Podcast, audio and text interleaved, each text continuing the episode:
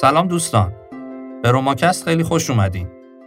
من شاهین جعفری هستم و در سومین اپیزود از این پادکست که اسمش لیدرشیفت هست با هم همراه خواهیم بود. همونطور که خاطرتون هست داریم مقوله رهبری رو با همدیگه مرور می‌کنیم.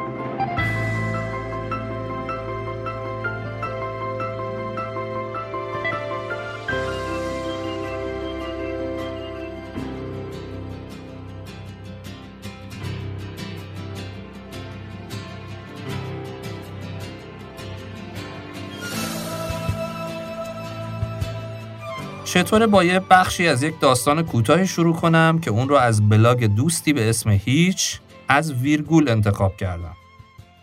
تلویزیون رو روشن کرد تا از اخبار روز مطلع بشه. علکی که نبود. مدیر شرکتی بود و برو بیایی داشت برای خودش. باید از اوضاع مطلع می شد. اخبارگو حرف می‌زد و او همزمان داشت اخبار رو تحلیل می کرد. از قوه ادراک خودش خوشش اومد. فکر کرد می‌تونه جای این کارشناس های هیچی نفهم به تلویزیون بره و حقیقت رو به اونها بگه. با خودش فکر کرد کاری هست در این دنیا که نتونه انجام بده؟ جوابی پیدا نکرد. طبیعی بود. اخبار تموم شد. مادر خواست حرفی بزنه مانعش شد و گفت به تمرکز نیاز داره. ذهنش درگیر مشغله های مختلف بود. همین فکر آزارش می‌داد. به خودش گفت اصلا من چرا باید مشغله داشته باشم؟ چرا یه سری فکر باید منو آزار بده؟ من که نباید مثل بقیه آدما خودم رو درگیر این چیزا بکنم. ولی دست خودش نبود. این موضوع ناخداگاه بود و خیلی هم سمج. اینجا می‌رسیم به بخشی از قصه که قرار یه سری مهمون بیاد خونشون که این دوستمون اونها رو در شعن خودش نمی‌دونه. به حال نوبت به او رسید شروع کرد به تعریف کردن. البته به هیچ عنوان اهل تعریف نبودا صرفا از توانایی های خودش می‌گفت. از معدل های دوره دبیرستان تا دکترا همه رو یکی یکی برای مهمونا گفت. مهمونا به وجد اومده بودند و از این همه سواد و تحصیلات کیف می‌کردن. گفت چند مدتی رئیس یک شرکت بین المللی شده و با درایت اون به جاهای خوبی رسیدن. خلاصه با تعریف کردن این دستاوردها داشت میدونداری می‌کرد. او کسی نبود که اینجور فرصت ها رو از دست بده. خلاصه حرف زدنش تموم شد. مهمونا هم آماده رفتن شدن. از پذیرای میزبان تشکر کردن و از اینکه مزاحم شدن هم معذرت خواهی کردن. آدمای خوبی به نظرش اومدن هرچند زیاد در شعن او نبودن. همینطور که نشسته بود یادش اومد که امشب رمان محبوبش رو نخونده. کتاب کم می‌خوند شاید سالی پنج تا ولی خودش رو آدم کتابخونی می‌دونست. کمتر کتابی بود که نظر او رو جلب کنه. ولی این یکی فرق داشت. رمان جذابی بود و از خوندنش لذت می برد. با داستان ارتباط برقرار می کرد. با شخصیت اصلی داستان. که یه آدم خودشیفته بود که شرح زندگیش رو نوشته بود. اینکه چطور به اینجا رسید و چقدر آدم خاصیه. و بقیه کودن هستن. خلاصه شبیه اون بود. البته خودش قبول نداشت. فقط از روش داستان گفتن کتاب خوشش می اومد. لحظه ای در هنگام خوندن کتاب پیش خودش فکر نکرده بود که شباهتی هم با هم دارن. امکان نداشت کسی مثل او بشه. تک بود. کتاب رو باز کرد و محو در لذت خوندن شد. جلو رفت تا رسید به صفحه 210 کتاب. صد صفحه دیگه مونده بود تا کتاب تموم بشه. سطر به سطر کتاب رو توجه خاصی می‌خوند. تا رسید به پاراگرافی که اونجا میخکوب شد. نوشته بود فقط یک لحظه تصور کردم همه احترام ها، همه موفقیت ها، همه به خود بالیدن ها، تعریف و تمجید ها، همه و همش مصنوعی بوده باشه. هیچ کدوم واقعیت نداشته باشن. دنیا روی سرم خراب شد. عصبانی شد و کتاب رو بست. اون رو پرت کرد به سمت دیگر پذیرایی و شروع کرد به راه رفتن در طول خونه. رفت و برگشت. رفت و برگشت.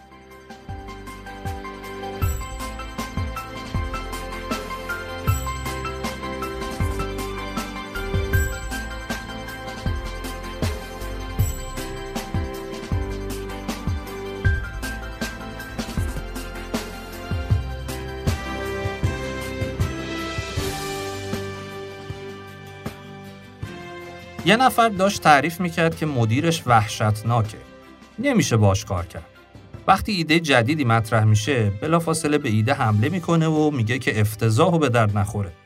ولی اگه همون ایده خوب آب در بیاد اونو به اسم خودش تموم می‌کنه و همه جا میگه که ایده اون بوده خب مشخصه که اکثر آدم ها دوست ندارن با همچین مدیری کار کنن و اگه به شما بگن که این مدیر یکی از موفق ترین مدیرهای دنیاست قطعا باور نمی‌کنید درسته ولی این مدیر استیو جابز بوده. یکی از دلایلی که باعث شده حرفای زیادی در مورد استیو جابز زده بشه مطابقتش با کلیشه های آشناس. خیال پرداز، کمالگرا و سختگیر. استیو جابز با اون لباس همیشگی یقه اسکیش، معرفی های نمایشیش و خیال پردازیهاش برای کارهای بزرگ به نظر می‌رسه می‌تونه مدل خوبی برای رهبران جاه طلب باشه. آدما ترجیح میدن موفقیت استیو جابز رو به شخصیتش وابسته کنن. در حالی که در واقعیت اینطوری نیست. اگه یکم بیشتر فکر کنیم و بیشتر در موردش بخونیم، متوجه میشیم که اتفاقا استیو جابز از این نظر فوق‌العاده است که تونسته با عیب‌های شخصیتی که داره موفق بشه. آدما مسئله رو درست متوجه نشدن. مثلا اینکه انشتاین تو مدرسه بی استعداد بوده و بعد جایزه نوبل گرفته به این معنی نیست که هر کی تو مدرسه خوب نباشه می‌تونه بره نوبل بگیره. مثال های زیادی تو این موضوع میشه توی تاریخ پیدا کرد ولی نکته ای که وجود داره اینه که تنها مزیت این که کسی شخصیت پردردسری داشته باشه اینه که احتمالا اون رو توی سازمان ها نمیپذیرن و مجبور میشه بره بیشتر تلاش کنه یا کسب و کار خودش رو راه بندازه البته در صورتیه که راه های تاریک رو انتخاب نکنه. با مطالعه رهبرهای موفق میشه متوجه این نکته شد که توی تاریخ کم نیستن رهبرهایی که شخصیت سمی دارن ولی خیلی هم موفق شدن. برای همین توی این فصل می‌خوایم در مورد دو تا از سمی ترین ویژگی هایی که توی این رهبرها مشترک بوده صحبت کنیم. خودشیفتگی و سایکوپاتی. سایکوپاتی رو جامعه ستیزی ترجمه می‌کنن که یه مجموعه از رفتارهاست که بهشون خواهیم پرداخت. این دوتا ویژگی از این نظر مورد توجه ماست که این ویژگی ها به خود رهبرها کمک می‌کنه که توی کاری که دارن انجام میدن پیشرفت کنن. ولی به بقیه و سازمانی که توش هستن آسیب میرسونن مخصوصا توی بلند مدت. مطالعات نشون میده نرخ سایکوپاتی و نرخ خودشیفتگی بین عموم مردم به طور متوسط یک درصده. این در حالیه که نرخ اختلال در مدیران ارشد بین 4 تا 20 درصد هست که حتی توی کمترین حالتش هم چهار برابر مردم عادیه. نرخ خودشیفتگی مدیران ارشد هم 5 درصده که اینم 5 برابر مردم عادیه.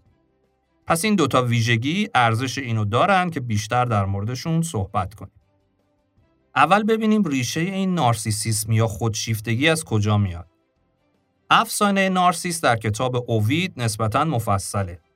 آقای احمد اخوت خلاصه از این رو از فرهنگ اساتیر یونان و روم نوشته گریمال در مطلب خودشون آوردن که منم عینا نقل می‌کنم. نارسیس جوان زیبایی بود که عشق را حقیر و ناچیز میشمرد. سرگذشت او به وسیله نویسندگان مختلف با اختلافاتی نقد شده و معروفتر از همه شرحی است که اووید در یکی از آثار خود به نام متامورفوس یا دگردیسی مسخ از او نقل کرده.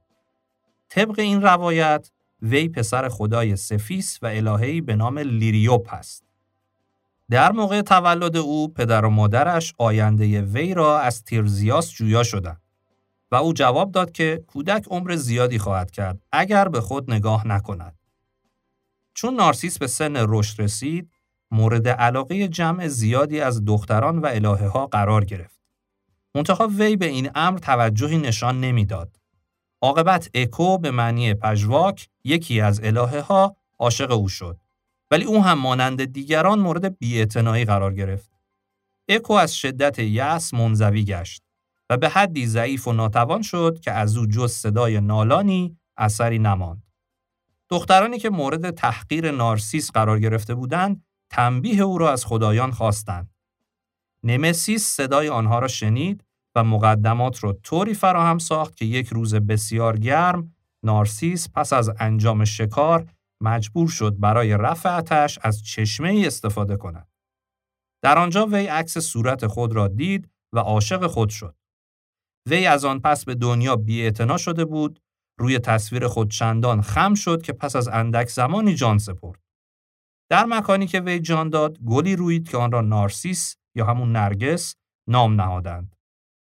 کلا خودشیفتگی یعنی چی؟ وقتی میگیم یه نفر خودشیفته است منظورمون چیه؟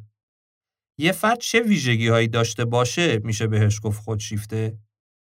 فرد خودشیفته به طور غیر واقعی خودش رو برتر از دیگران می‌دونه و این اغلب به صورت غرور، تحسین و توهمی که فرد از استعدادهاش داره خودش رو نشون میده. منتها این ظاهر ماجراست. در باطن فرد اونقدرم از خودش مطمئن نیست و اتفاقا این باور خود بزرگ بینی خیلی متزلزل و ناپایداره. افراد خودشیفته نیاز دارن که دیده بشن و تایید بقیه آدمها رو داشته باشن. یه ویژگی دیگه که این افراد دارن اینه که تمایل دارن خودمحور باشن. علاقه کمی به بقیه افراد دارن و به سختی می‌تونن آدمهای دیگر رو درک کنن یا باهاشون همدلی کنن. خودشیفته ها معمولا طوری رفتار می‌کنن که به نظر می‌رسه استعداد یا ویژگیهایی دارن که بقیه آدم ها ندارن. در بیشتر مواقع خودشون رو محق می‌دونن و همینطور خودشون رو تافته جدا بافته فرض می‌کنن. همین رفتارهای عقب جانبشون توی محیط کار باعث میشه رفتارهای تحقیرآمیز و خودپسندانه از خودشون نشون بدن. برای اندازهگیری میزان خودشیفتگی روانشناسا از روش های مختلفی استفاده می‌کنن. برای مثال یکی از این روش ها تکنیک استفاده از تصاویر است. توی این روش به افراد تصاویر مشخصی رو نشون میدن و با تحلیل پاسخهای اونها به تصاویر میزان خودشیفتگی رو میسنجن. روش دیگه که وجود داره تحلیل گفتار افراده. برای مثال چقدر از زمیر اول شخص مفرد استفاده می‌کنن؟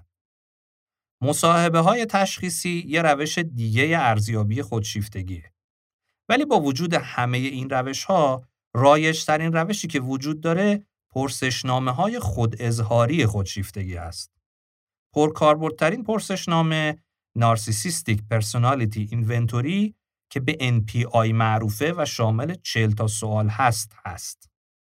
پرسشنامه های دیگه هم وجود داره ولی مطالعه دیگه که اخیرا انجام شده با یک سوال میزان خودشیفتگی آدم رو مشخص می‌کنه. این تحقیق با انجام 11 مطالعه مختلف که طیف وسیع از شرکت کننده ها یعنی 2250 نفر رو شامل می شده انجام شده. و برای وقتهای پیشنهاد میشه که زمان اهمیت زیادی داره و آدما زمان پاسخ دادن به پرسشنامه های طولانی رو ندارن. این روش که single item narcissism scale یا SINS بهش گفته میشه کلا فقط یه سوال از آدما می‌پرسه. آیا شما خودشیفته هستید؟ و میگه که با همین یه سوال میشه به نتایج تقریبا درستی رسید چون آدمای خودشیفته تلاشی در جهت پنهان کردن خودشیفتگیشون ندارن و اتفاقا برعکس بهش افتخار هم می‌کنن. با وجود همه این موارد بدون خود اظهاری هم میشه خودشیفتگی آدم ها رو تشخیص داد. مثلا توی کانتکست سازبانی خودشیفتگی مدیرعامل رو میشه از عکسی که برای پروفایل سازبانیش انتخاب می‌کنه یا اینکه توی مستندات سازمانی چقدر اسمش میاد یا اینکه چقدر توی مکالماتش از زمیر من استفاده می‌کنه میشه تشخیص داد.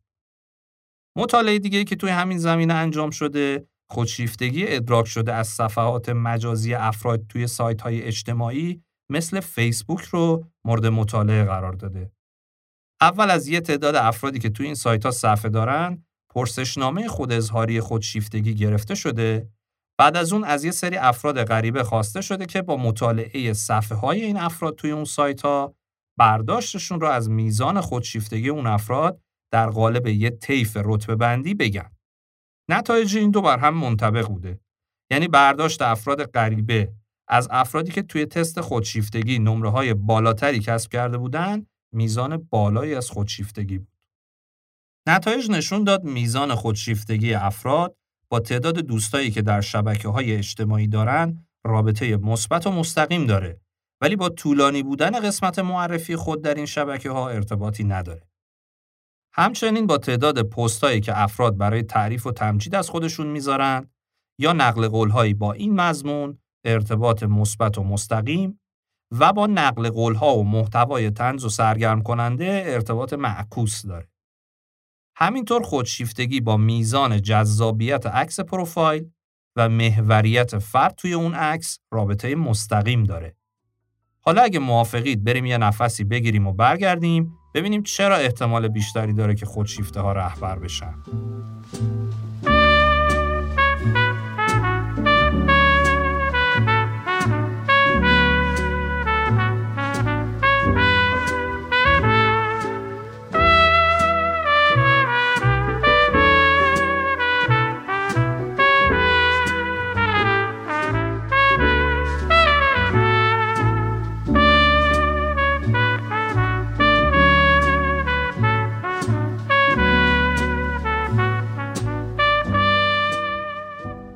تحقیقات نشون میده که افراد خودشیفته بیشتر از بقیه احتمال اینکه رهبر بشن هست. حتی یه مطالعه ای خودشیفتگی رئیس جمهور آمریکا رو اندازه‌گیری کرده و نتیجه گرفته که توی برخی از ابعاد خودشیفتگی مثل خود بزرگبینی 80 درصد آدمها امتیازشون کمتر از میانگین رئیس جمهورهای آمریکاست. تحقیقی توی همین زمینه سه تا مطالعه رو بررسی می‌کنه. و نتایج هر سه تا مطالعه رابطه بین خودشیفتگی و رهبری رو تایید می‌کنه. و میگه که علاوه بر ویژگی های شخصیتی دیگه ای که می‌تونه میزان احتمال رهبر شدن یه نفر رو پیش بینی کنه میزان خودشیفتگی یک نفر هم می‌تونه پیش بینی کننده احتمال رهبر شدنش باشه. سوالی که اینجا به ذهن همه میاد اینه که چرا؟ چرا احتمال بیشتری داره که خودشیفته ها رهبر بشن؟ اول اینکه در ظاهر اینطوری به نظر می‌رسه که خودشیفته ها خلاقترن ولی واقعیت ماجرا اینه که خودشیفته ها بهتر می‌تونن ایده هاشون رو به آدم های دیگه بقبولونن. علاوه بر این همونطور که قبلا گفتیم برای خودشیفته ها نظر بقیه و تصویری که از خودشون توی ذهن بقیه شکل می‌گیره خیلی مهمه. پس تلاش بیشتری صرف مدیریت ظاهر می‌کنن. و با ظاهر جذاب و مطمئنی که از خودشون می‌سازن راحتتر می‌تونن آدمای دیگر رو فریب بدن. مطالعات نشون میده صرف نظر از خودشیفتگی اینکه یه نفر بتونه زواهر رو مدیریت کنه یکی از مهارت‌های کلیدی موفقیت توی کار هست. به این مدیریت ظاهر مهارت‌های سیاسی هم گفته میشه. مهارت سیاسی به عنوان یک شایستگی مثبت اجتماعی تعریف میشه که به افراد کمک می‌کنه تا شبکه سازی کنن، روی بقیه تاثیر بذارن و توی برخوردهاشون با بقیه صادق به نظر برسن. تحقیقاتی که روی 110 تا کارمند توی سنگاپور انجام شده نشون میده که کسایی که تو محل کارشون از مهارت‌های سیاسی بالایی استفاده می‌کنن توی چشم مدیرانشون به عنوان آدمهایی با عملکرد بالا شناخته میشن. و خب طبیعیه که افرادی که به نظر بیاد عملکردشون بهتر از بقیه است زودتر از بقیه هم ترفیع می‌گیرن. تأثیر خودشیفتگی اینجاست که چون ظاهر برای این آدم ها مهمتر از آدم های دیگه است پس اونا تلاش بیشتری برای این کار می‌کنن. پس میشه گفت مهارتشون توی این کار هم بیشتره. این کار باعث میشه آدم های خودشیفته توی سازمان ها آدم های مهمی تلقی بشن.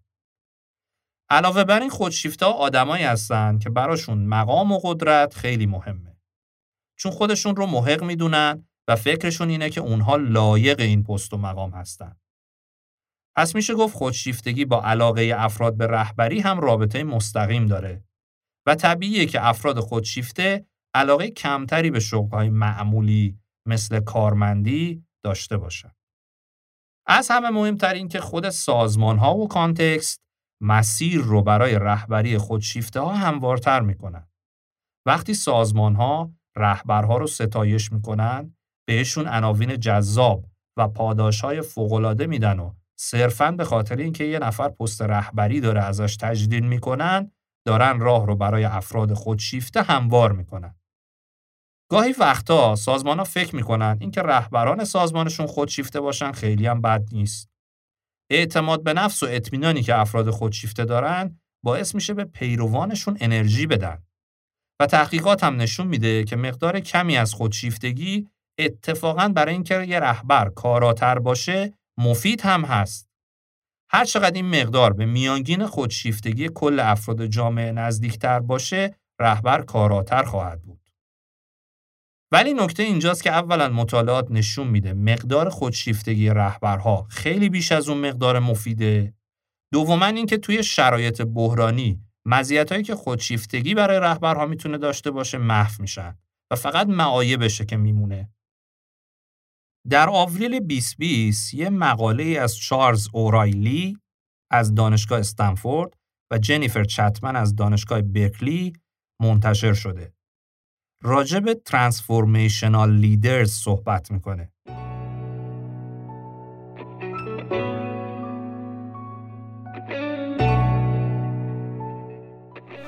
From Steve Jobs to Donald Trump, the ultra confident rule the world. It's those who challenge the status quo, promise bright futures, and motivate others to follow their visions that get to leave their mark on society. However, many of these transformational leaders unfortunately also meet the American Psychiatric Association's classification for narcissistic personality disorder. Meaning, too many of these leaders are in fact grandiose, entitled, overconfident, risk seeking, manipulative, possessing low levels of empathy and guilt, and are hostile. It's important to consider how transformational leadership overlaps substantially with grandiose narcissism. Because grandiose narcissists can appear as transformational leaders, it is important to distinguish between what leadership scholars have characterized as transformational and pseudo transformational candidates. Transformational leaders are considered bold, charming, strong willed, and able to attract legions. Social leaders like Nelson Mandela inspired motivation not out of self interest, but the pursuit of a collectivist, mutually beneficial goal. But pseudo transformational leaders, especially those who are narcissistic, can also embody a dark side, mobilizing followers to pursue goals that are dangerous and dark. Extreme cases include Adolf Hitler and Osama bin Laden. There appears to be two main kinds of narcissism. Vulnerable or covert narcissism is characterized by anxiety, fragile self concept, high levels of neuroticism, and defensiveness stemming from low self esteem. In contrast, grandiose narcissism is more assertive and extroverted, characterized by high self esteem, a sense of personal superiority and entitlement, a willingness to exploit others for self gain, and hostility when challenged. Overall, grandiose narcissists are more likely to emerge as leaders in organizations. What are the likely consequences of narcissistic leadership in organizations? Since they want control and are susceptible to flattery, they tend to recruit those who may be less confident but more loyal, often valuing loyalty over expertise. Narcissists are prone to help others less and even take credit from others' collective work. Worse yet, employees working for narcissists are more likely to withhold information, engage in shirking, absenteeism, and even sabotage. There are estimates that these counterproductive behaviors may cost firms more than 20 billion annually. There are three ways in which the challenges of grandiose narcissism can be addressed attracting genuine transformational leaders rather than grandiose narcissists, differentiating between transformational leaders and grandiose narcissists in the selection process, and managing grandiose narcissists, especially managing them out when needed. The stakes are high for organizations, so detecting these differences is essential. To learn more, read Transformational Leader or Narcissist by Charles O'Reilly and Jennifer Chapman in California Management Review, Volume 62, Issue 3.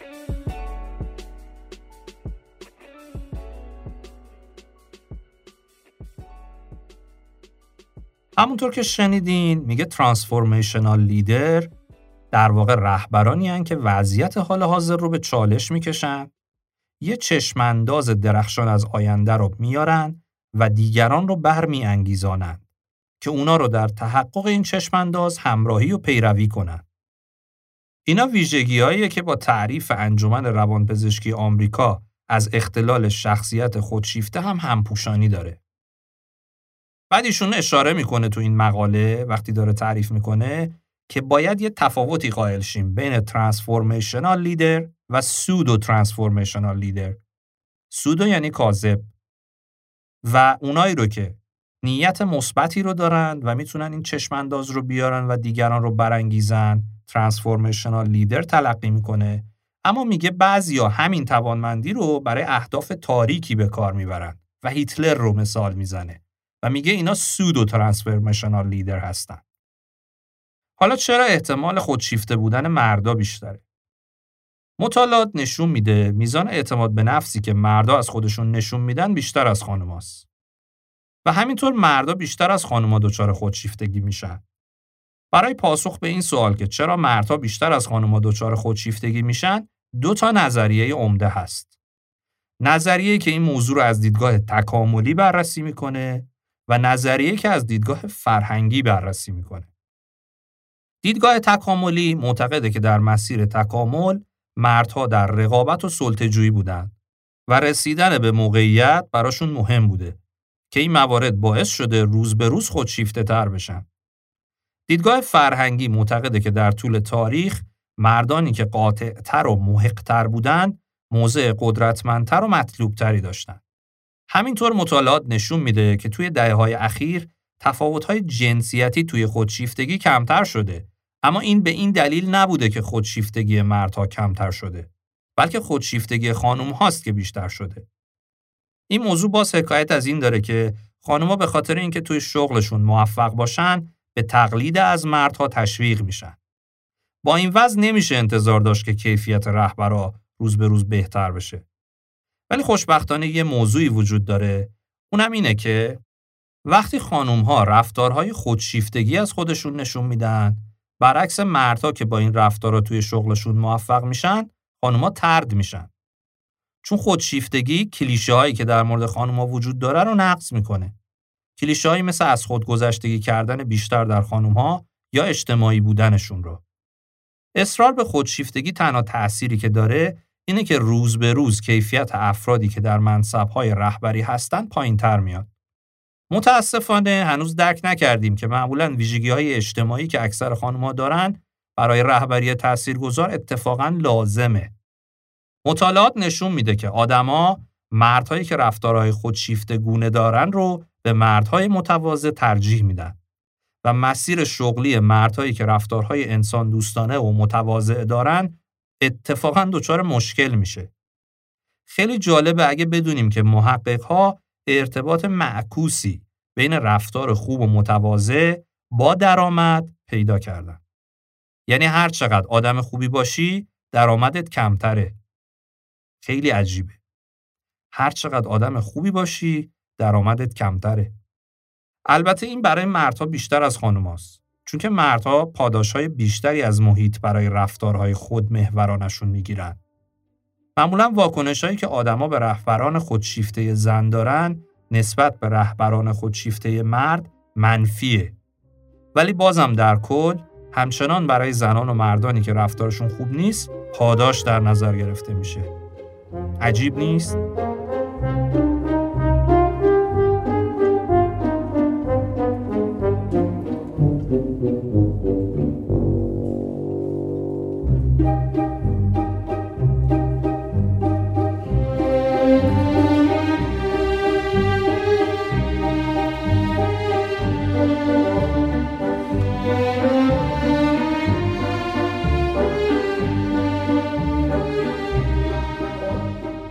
چرا خودشیفته ها رهبران خوبی نمیشن.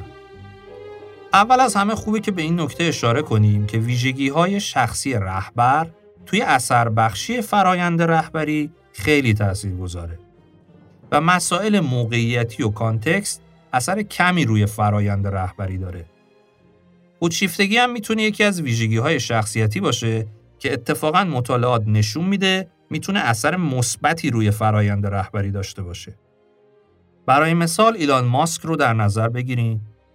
با هر معیاری که بخوایم بسنجیم، ایلان ماسک یه آدم موفقه.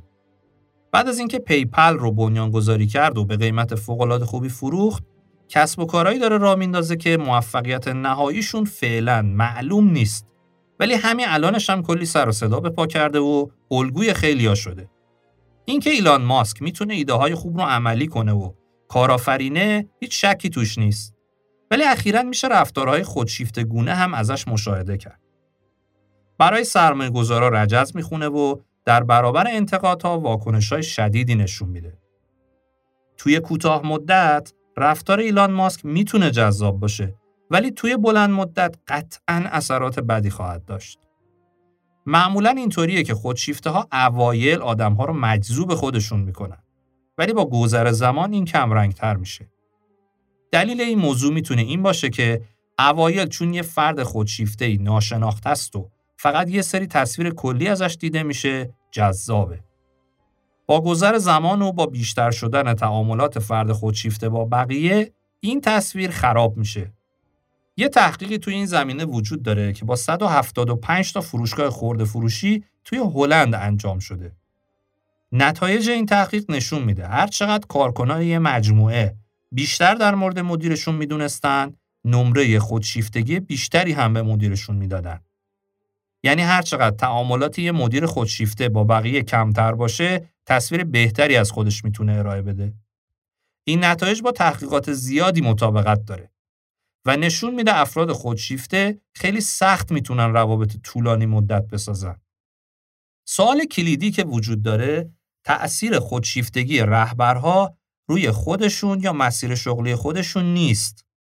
بلکه چیزی که مهمه تأثیریه که این افراد روی بقیه و روی سازمان ها می‌ذارن. تحقیقات نشون میده هر چقدر تعداد رهبران خودشیفته تو یک سازمان کمتر بشه وضعیت اون سازمان بهتر میشه. برای این توصیه سه تا دلیل عمده وجود داره. اولیش این که تحقیقات نشون میده افراد خودشیفته خیلی مستعد رفتارهای آسیب رسان و ضد اجتماعی هستند. رفتارهایی مثل زورگویی، جرایم اداری، انواع آزار و اذیت‌ها از جمله آزارهای جنسی که در مورد این آخری هم مطالعه ای وجود داره. با توجه به اینکه ماهیت این رفتارها طوریه که می‌تونه بین آدما مسری باشه، پس به نفع سازمانه که افراد خودشیفته کمتری مخصوصا توی position های رهبری داشته باشه. رهبرهای خودشیفته مخصوصا مردها چون برای رسیدن به اهدافشون از قدرت استفاده می‌کنن می‌تونن به سازمان آسیب های زیادی بزنن.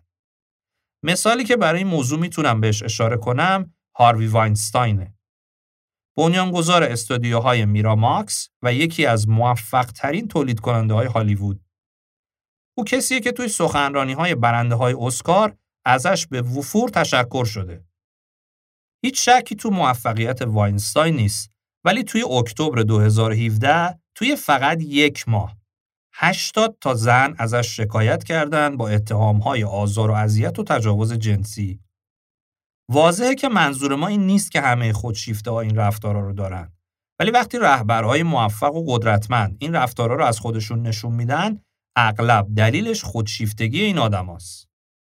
دومیش اینه که درسته که در اوایل دوره‌ای که خودشیفته رهبر میشن، عملکرد خیلی خوبی از خودشون نشون میدن. ولی این مدت خیلی کوتاهه.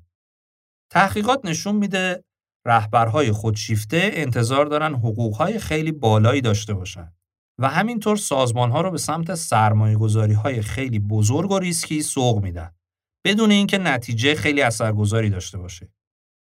با وجود اینکه موقع حرف زدن و ایده دادن ایده های خیلی خوب و جذابی ارائه می‌کنن ولی معمولا توی اجرای این ایده ها به مشکل می‌خورن. به طوری که احتمال اینکه این ایده ها عملی نشن خیلی زیاده. چون مجذوب خودشون هستن و بقیه رو خیلی قبول ندارن توی اجرای ایده ها نمی‌تونن آدم ها رو با خودشون همراه کنن. این نقص توی روابط بین فردیشون باعث میشه که این رهبران نتونن تیمای خوبی بسازن و این توی بلند مدت روی عملکرد سازمان تأثیر گذاره. همونطور که می‌دونیم رهبر خوب کسیه که بتونه با اعضای تیمش همراه باشه و بهشون کمک کنه تا عملکرد خوبی داشته باشن. دوست خوبم دکتر اماد قائنی هم اتفاقا در یک همایشی تعریف خیلی قشنگی از رهبری ارائه داد که من ازش خواهش کردم و اون رو با صدای خودش میشنویم. رهبر کسیه که با نوع رفتارش، با نوع بودنش، با کرکترش با چشماندازی که درباره اون صحبت می‌کنه کاری می‌کنه که آدمها خودشون بخوان که به سمت اون هدف مشترک حرکت کنند در حقیقت رهبر کسیه که می‌تونه انگیزه های درونی آدم ها رو بر بیانگیزه و نه با حالا سیستم های معروف چماق و هویج آدم ها رو به سمتی ببره. در می‌تونم اینطوری بگم که رهبر اشتیاق درونی آدم ها رو برای یک هدف مشترک شعله ور می‌کنه پس رهبر خوب کسیه که بتونه با اعضای تیمش همراه باشه و بهشون کمک کنه تا عملکرد خوبی داشته باشن ولی رهبر خودشیفته با اعضای تیمش اتفاقا رقابت می‌کنه و برای همینه که اکثر این رهبرها تنها هستند. سومین دلیلی که وجود داره اینه که حتی اگه یه سازمان رهبر خودشیفته داشته باشه و به مشکلاتش آگاه باشه، حل کردن این مشکلات کار آسونی نیست. یه فرد خودشیفته در طول زمان فقط کمی می‌تونه رفتارهاش رو کنترل کنه. رهبرای خودشیفته مقاومت شدیدی در برابر بازخورد از خودشون نشون میدن. برای همین توسعه دادن این آدما کار به شدت سختیه. وقتی خودشون اشتباه می‌کنن، بقیه رو سرزنش می‌کنن. و وقتی بقیه به یه موفقیتی می‌رسن، اونا تمام تلاششون رو می‌کنن که اون موفقیت رو به اسم خودشون تموم کنن. حتی اگه یه درصد احتمال این باشه که این بازخوردها رو گوش بدن و قبول کنن به جای اینکه از اونا برای توسعه خودشون استفاده کنن برای انتقام استفاده می‌کنن و سعی می‌کنن که تلافی کنن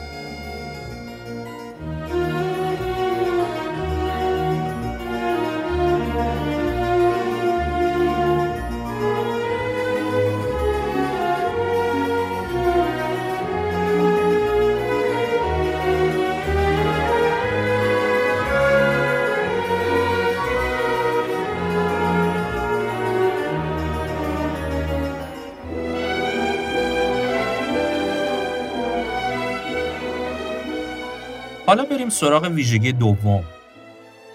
با یه سوال شروع می‌کنم.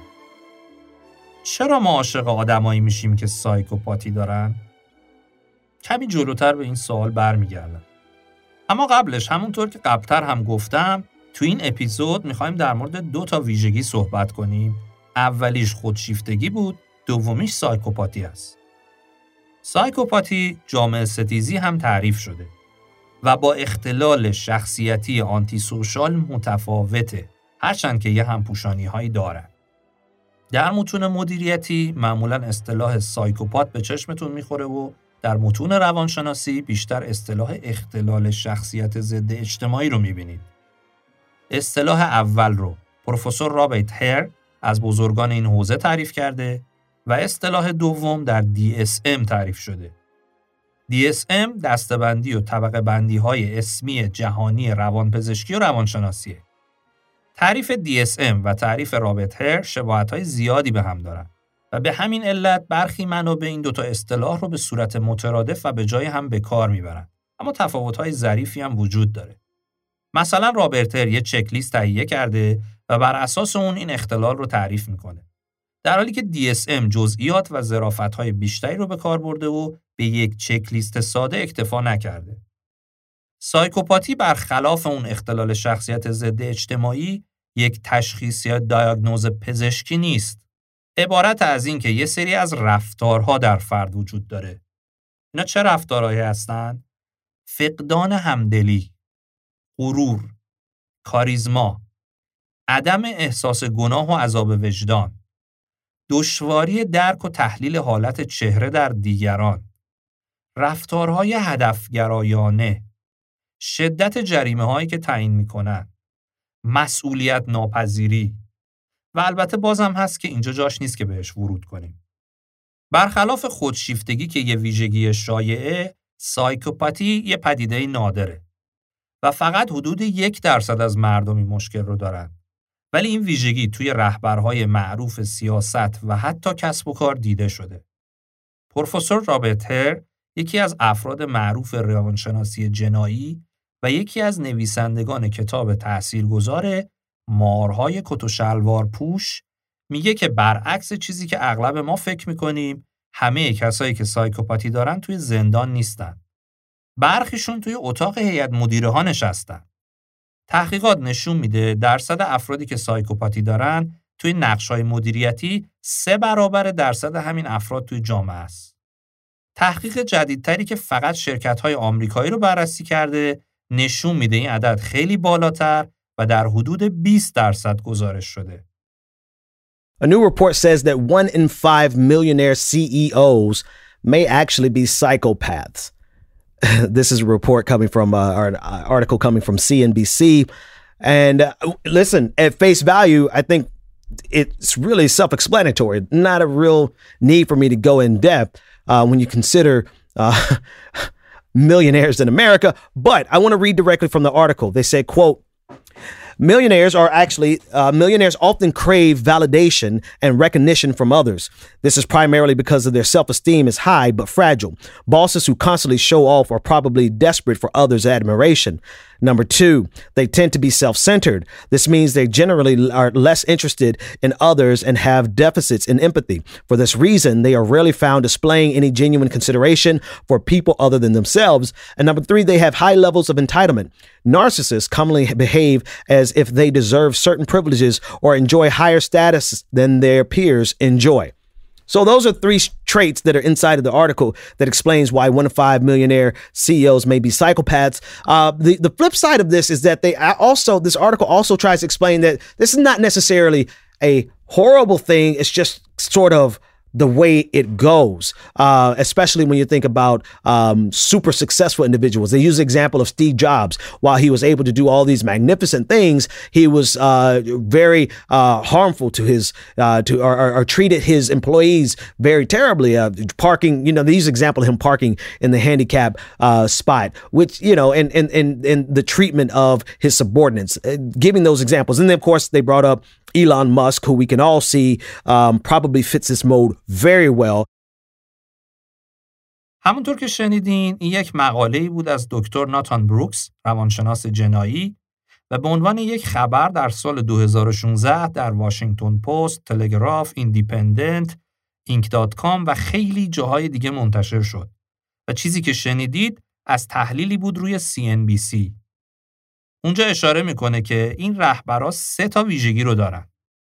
عمیقا دنبال تحسین و تمجید دیگران هستن.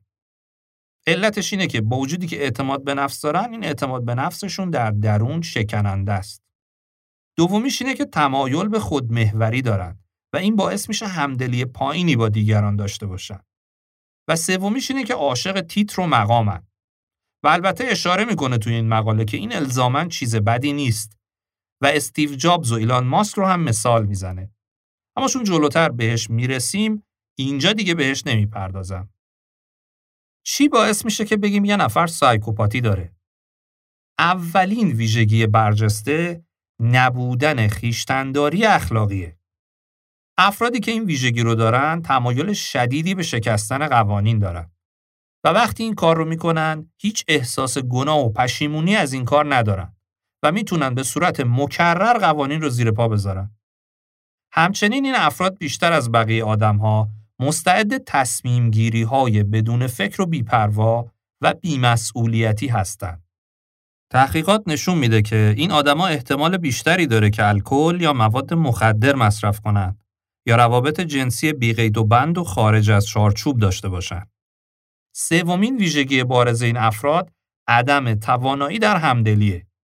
چون این همدلی خیلی مهمه و خیلی باهاش کار داریم اجازه بدید یه تعریف قشنگی که ازش در کتاب خلق گزینه های عالی از دکتر جنیفر رایل و راجر مارتین خوندم براتون بگم.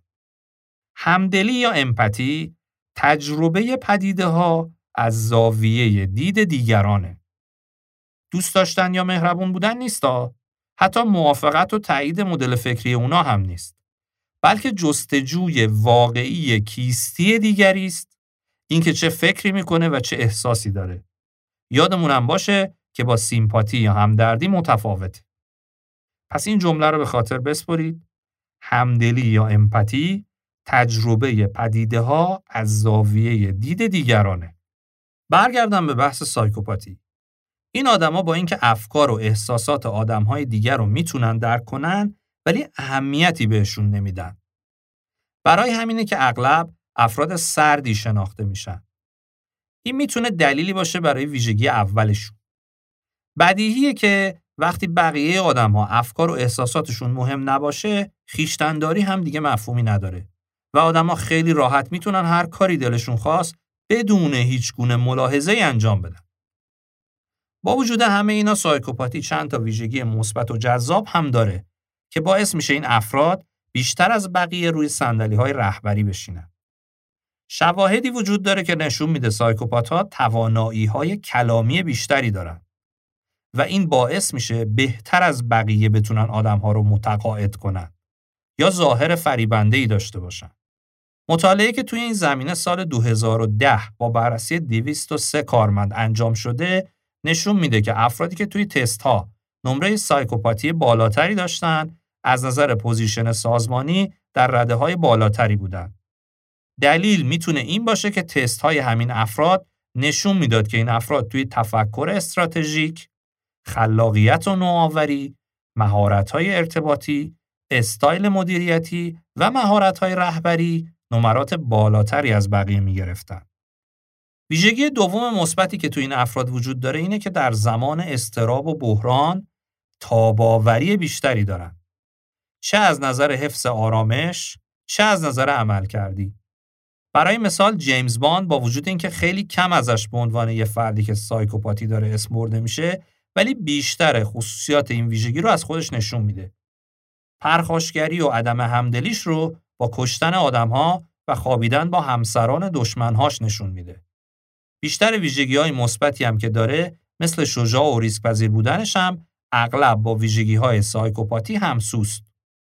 یه ویژگی دیگه که این افراد از خودشون نشون میدن تمایلشون به کاریزماتیک بودنه که اینم می‌تونه یکی از دلایل رهبر شدن این افراد باشه. واضحه که منظورمون این نیست که همه آدمای کاریزماتیک سایکوپاتی دارن. ولی بخش بزرگی از افراد سایکوپات کاریزماتیک هستن. تحقیقات نشون میده سایکوپاتی هم توی مردا بیشتر از خانوماست. با اینکه مطالعات زیادی توی این زمینه وجود نداره ولی شواهد نشون میده در مردها سه برابر بیشتر از خانوماست. این آمار با شواهدی که از رفتارهای ضد اجتماعی مردها در همه جهان وجود داره همخوانی داره. همه جای دنیا تعداد مردایی که به خاطر رفتارهای خشونت آمیز، آزار و اذیت، تهدیدهای اینترنتی و انواع و اقسام رفتارهای ضد اجتماعی دیگه توی زندان هستن بیشتر از خانماست. برگردم به سوالی که اول پرسیدم. پس چرا ما عاشق این psychopath ها میشیم؟ اینو از دکتر جیمز فالون، استاد روانپزشکی و رفتارشناسی دانشگاه کالیفرنیا و دانشکده پزشکی ایروین و دانشمند حوزه neuroscience بشنوید. This team of researchers asked the biographers, the really top biographers for all the presidents, uh, from the from the beginning all the way through, uh, almost up to the present, and said rate them on this psychop- psychopathic scale, and they did. Right at the top was Teddy Roosevelt, then FDR, then JFK. Bill Clinton was right up there. Uh, people really low on the very low in psych- psychopathy, like Jimmy Carter, Gerald Ford, uh, uh, George Bush Sr., very low psychopathy. George Bush the son is kind of in the middle. Uh, so anyway, there's this group that are very high, group low. The thing is, is that if you look at what people consider leadership, who am I going to follow? They pick the people at the top. They're picking and voting for and enjoying uh, the, the psychopathic traits because those are the people that you think are, are the ones who can lead you. And in, and in fact, these are, you know, psychopaths are known for really being world champ liars, pathological liars, even for the hell of it, right? And so if you look at uh, people at the top of the presidential list, they did in fact lie. But the thing is, they lied for us. They lied to protect us. And people, for some reason, don't seem to mind psychopathic behavior when it's done on their behalf. It's like the person who wa- wants to get the best deal. They want, they want the money manager that's going to, if they're going to cheat, cheat for me, make me money. If you're going to lie, lie and save me, uh, save us. And so a lot of the behavior of leaders like that who have these uh, are, are such that people will say they don't like it, but they vote for it over and over and over again. So it must be something very essential in us. They're not thinking, i want to vote for a psychopath, but they like those traits, and those traits are strongly associated with the psychopathy. You would also think people would say, well, God, you know, Hitler and all those Nazi leaders must have been psychopaths. And yet the analysis by many, many psychiatrists over the years, uh, Hitler does not come up as a psychopath, and none of those Nazis do at all.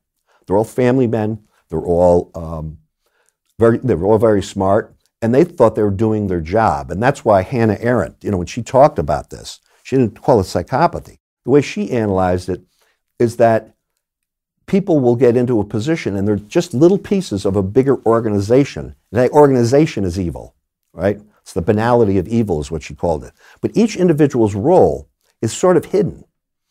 And so people with those tendencies can be not fully psychopathic, but they will do things that within an organization will get them what they want. So they, they help to launch, and it's a fulcrum for uh, general psychopathy, let's say, in a culture, in a country. So that's a little bit different. But the individual ones, uh, there was a study that just came out on, on mafia in Sicily. So they took in prison mafia. Now, these were not the very top guys, but the, uh, the kind of the middle management of the mafia. And all of them tested lower in psychopathy than the average person. No psychopathy. But you would think that Nazis, mafia, psychopathy, it's not. See, so it, there's kind of a misunderstanding of what it is. And there are really very few psychopathic killers. And there's very few of the ones you would see in a film or TV. They're extremely rare people. But they are working with you, and they, you know, in any organization that has more than about 35 people, uh, there's going to be somebody in there that's really a psychopath. But they they put themselves there, uh, and they're usually in a spot where they can lord it over people just below them and get what they want, and and, and use a manipulation and some intimidation. And they can use it to get sex, they can use it to get money, to manipulate and steal, whatever it is, or just to create a world that they own. And that would be another part of this. There are there's a kind of psychopathy that they're not getting anything for. It's not there's no sex, drugs, money, or anything like that. But they're creating a world that they bring you into and they control you. But most of them don't do any of these, these really fully criminal, nasty, violent things at all. Because they don't want to go to jail. They don't want to get caught. They like their life. They really like their, their life. همطور که شنیدین پروفسور فالون میگه به نویسنده های بیوگرافی گفتن که به رؤسای جمهوری ایالات متحده از نظر ویژگی های سایکوپاتیک نمره بدین. بالاتر از همه تدی روزولت قرار گرفت، جی اف کندی قرار گرفت، بیل کلینتون قرار گرفت و اونایی که نمره پایینی گرفتن امثال جیمی کارتر، جرالد فورد یا جورج بوش پدر بودن. اگه نگاه کنیم اونچه که افراد به عنوان رهبری در نظر می‌گیرن باعث میشه افرادی رو انتخاب کنن و بهشون نمره بالاتری بدن که بالای این لیستن و بنابراین دارن به رفتارهای psychopathic بیشتر رأی میدن. سایکوپاتا قهرمانهای جهانی دروغن. اما مردم میگن اونا دروغ گفتن ولی به خاطر ما بوده. دروغ گفتن تا از ما محافظت کنن. مردم وقتی رفتارهای سایکوپاتیک از طرفشون اتفاق بیفته اون رو انگار بد نمی‌دونن. برای مثال اگر دروغ میگی و تقلب می‌کنی که برای ما پول در بیاری اشکالی نداره. پس مردم میگن این رفتارا رو دوست ندارن اما دوباره و دوباره بهش رأی میدن. پس باید یه چیز اساسی این میون باشه. به علاوه افراد میگن هیتلر و نازیها باید سایکوپات بوده باشن. در حالی که در تحلیل توسط روانپزشکان متعددی در طول سالها نتیجه گرفته شده که اینطور نبوده. اونا خیلی هم مرد خونواده بودن و در واقع داشتن فکر می‌کردن که دارن کارشون رو می‌کنن. برای همینم مثلا هانا آرنت نمیگه که هیتلر سایکوپاته. اسمش رو نمی‌ذاره سایکوپاتی. میگه اونا قطعاتی هستن از یک پازل بزرگتر که حالا ماها مثلا بهش میگیم سازمان. این پازل وقتی این افراد توش میشینن حکم می‌کنه که یه همچی رفتارهایی رو نشون بدن چون بقیه انگار از این چیزا خوششون میاد و پروموتش می‌کنن. پس در واقع حتی اگه خودشون اینطور نباشن وقتی توی سازمان یا همون کانتکسی قرار می‌گیرن که اینا رو می‌خواد خیلی هاشون همینا رو نشون میدن. همین مطالعه روی مافیای سیسیل هم شده و دیده شده که اونام در واقع آدمای سایکوپاتی نبودن خیلی هاشون. حالا وقتی افرادی که سایکوپاتی دارن رهبر میشن چی میشه؟ چه اتفاقی میافته؟ رهبریش چه شکلیه؟ چه تأثیری روی کارکنان و سازمان می‌ذاره؟ احتمال اینکه این افراد به واسطه کاریزمایی که دارن رهبر بشه همونطور که دیدیم زیاده. ولی فرایند رهبریشون خیلی تاثیرگذار نیست. چون رهبرایی با این ویژگی منفعلانه عمل می‌کنن و وظایف اساسی مثل مدیریت عمل کرد، ارائه فیدبک دقیق، پاداش دادن و کمک به تیم برای دستیابی به اهداف رو انجام نمیدن. به طور خلاصه میشه اینطور گفت که هر چند که سایکوپاتی می‌تونه به رهبر شدن کمک کنه ولی اکثر رهبرهایی با این ویژگی توی فرایند رهبریشون بی‌کفایتن. این افراد اغلب چون پشتکار ندارن و deadline ها و فرایندا براشون مهم نیست، مسئولیت پذیری ندارن و عملکرد کلیشون هم ضعیفه. شواهد قوی وجود داره که این افراد رهبری بی‌ملاحظه و بی‌قیدانه ای دارن. تیمایی که رهبرشون سایکوپاتی داره به طور چشمگیری مشارکت کمتری دارن. زودتر تسلیم میشن و در کل عملکرد ضعیفتری رو نشون میدن. دلیل این موضوع می‌تونه این باشه که تحقیقات نشون داده رهبرهایی با این ویژگی شخصیتی توانایی انگیزه دادن به اعضای تیمشون رو ندارن. مسئولیت پذیر نیستن و پشتکار و پیگیری برای به انجام رسوندن کارها ندارن و اغلب غیر قابل پیش بینی رفتارهایی مانند وقت تلف کردن و از زیر کار در رفتن و قلدری تو این رهبرها زیاده که این باعث میشه این آدما آسیبهای زیادی به تیمها و سازمانشون بزنن. همونطور که در مورد خودشیفتگی هم گفتیم رهبرهای سایکوپات اوایل رهبریشون به دلیل کاریزمایی که دارن جذاب به نظر می‌رسن. ولی این جذابیت عمر چندان طولانی نداره و با گذر زمان آدمها ازشون دلسرد میشن و اعتمادشون از بین میره. همونطور که دکتر فالون هم گفت و شنیدین فرهنگ یک سازمان نقش مهمی توی جذب و ترویج رفتارهای سمی داره. خیلی جالبه که فرهنگهای سمی رو میشه محصول رهبرهایی که سایکوپاتی دارن دونست. پس میشه گفت فرهنگ و رهبرهایی با این ویژگی یه loop ی رو تشکیل میدن که توی این loop رفتارهای سمی بیشتر و بیشتر تقویت میشن. این رهبرها فرهنگ سمی رو می‌سازن، فرهنگ سمی رفتارهای psychopathic رو تقویت می‌کنه و بهش پاداش میده. پس رهبری که اونو داره مقبولیتش بیشتر میشه و این loop هی ادامه پیدا می‌کنه. اخیرا یه تحقیقی انجام شده که مزایای حذف افراد سمی از سازمان رو با مزایای اضافه کردن آدمهای قوی به سازمان مقایسه می‌کنه. این تحقیق بیشتر از 50 هزار داده رو بررسی کرده و نتیجه که از این داده ها و تحلیلشون گرفته خیلی جالبه. نتایج این تحقیق میگه که سودی که سازمان از اخراج افراد سمی به دست میاره چهار برابر بیشتر از اضافه کردن یه آدم خوب به سازمانه. یه بار دیگه این جمله رو بگم بهش فکر کنید. سودی که سازمان از اخراج افراد سمی به دست میاره چهار برابر بیشتر از اضافه کردن یه آدم خوب به سازمانه. حتی اگه سازمان بتونه یه آدم فوق‌العاده که جزو یه درصد آدمهای با عمل کرده بالا هست به سازمان اضافه کنه، بازم اخراج یه نفر سمی دو برابر این براش سود مالی داره. بهتره بدونیم که تازه این فقط سود مالیه. مزایایی که از اخراج آدمهای سمی از سازمان به دست میاد خیلی بیشتر از ایناست و می‌تونه شامل آرامش بیشتر کارکنان یه سازمان، فرهنگ سازمانی خوب و چیزایی از این قبیل بشه. تازه همه اینا برای کارمندهای یه سازمانه. میشه تصور کرد این آمار چقدر می‌تونه در رده های رهبری یک سازمان تأثیر گذارتر باشه. این نشون میده که افرادی که سایکوپاتی دارن رو باید پیش از ترفی شناسایی کنیم. برنی مادوف یکی از موفقترین سرمایه گذاران وال استریت بود که کارشناسای این حوزه ازش به عنوان یه متخصص فوق‌العاده و قابل مقایسه با وارن بافت یاد می‌کنن. مادوف با وجود اینکه توی دوران تحصیلش چندان موفق نبوده، سال 1960 فقط با 5000 دلار یه شرکت سهامی تأسیس کرد و با ارتباطات و پولی که پدر همسرش داشت تونست رشد کنه. مادوف تونست برای اولین بار یه شرکت تبادل سهام تأسیس کنه. ادامه داستان خیلی جالبه. مادوف بعد از تأسیس این شرکت با گرفتن 65 میلیارد دلار از 4800 مشتری بزرگترین تقلب مالی تاریخ رو رقم می‌زنه. توی سال 2009 مادوف به اتهام ارتکاب 11 جرم از جمله تقلب در بورس، پولشویی و سرقت به 150 سال زندان محکوم شد.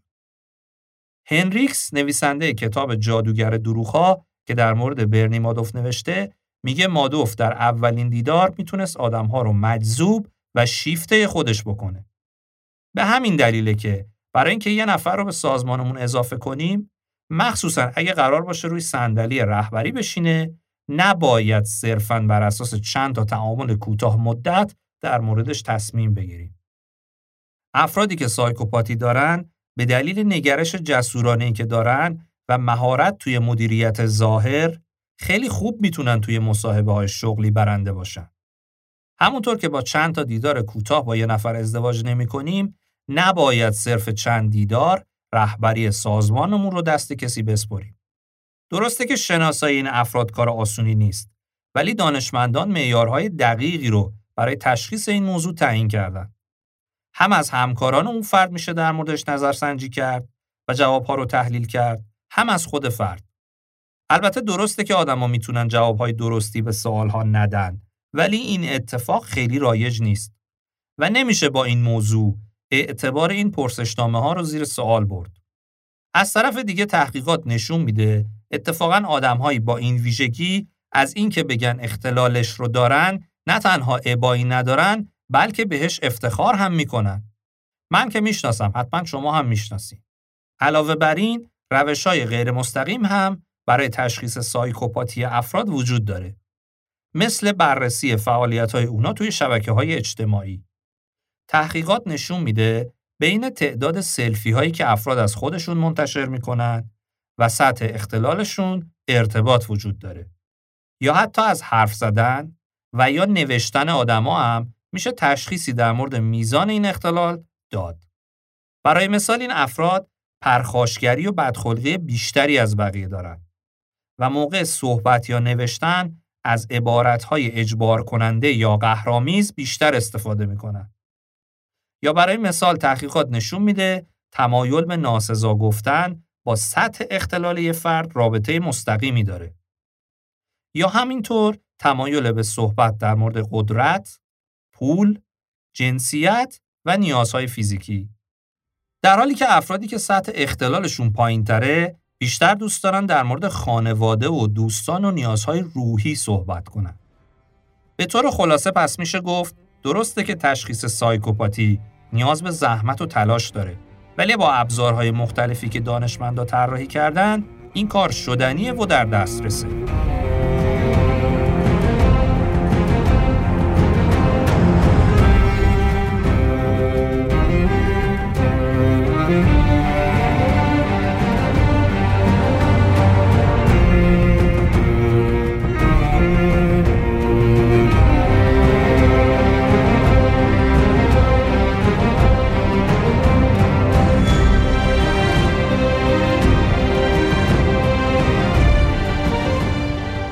در ادامه و برای تبیین اونچه به غلط رهبری تلقی میشه در اپیزود بعدی به افسانه‌ای به نام کاریزما خواهیم پرداخت.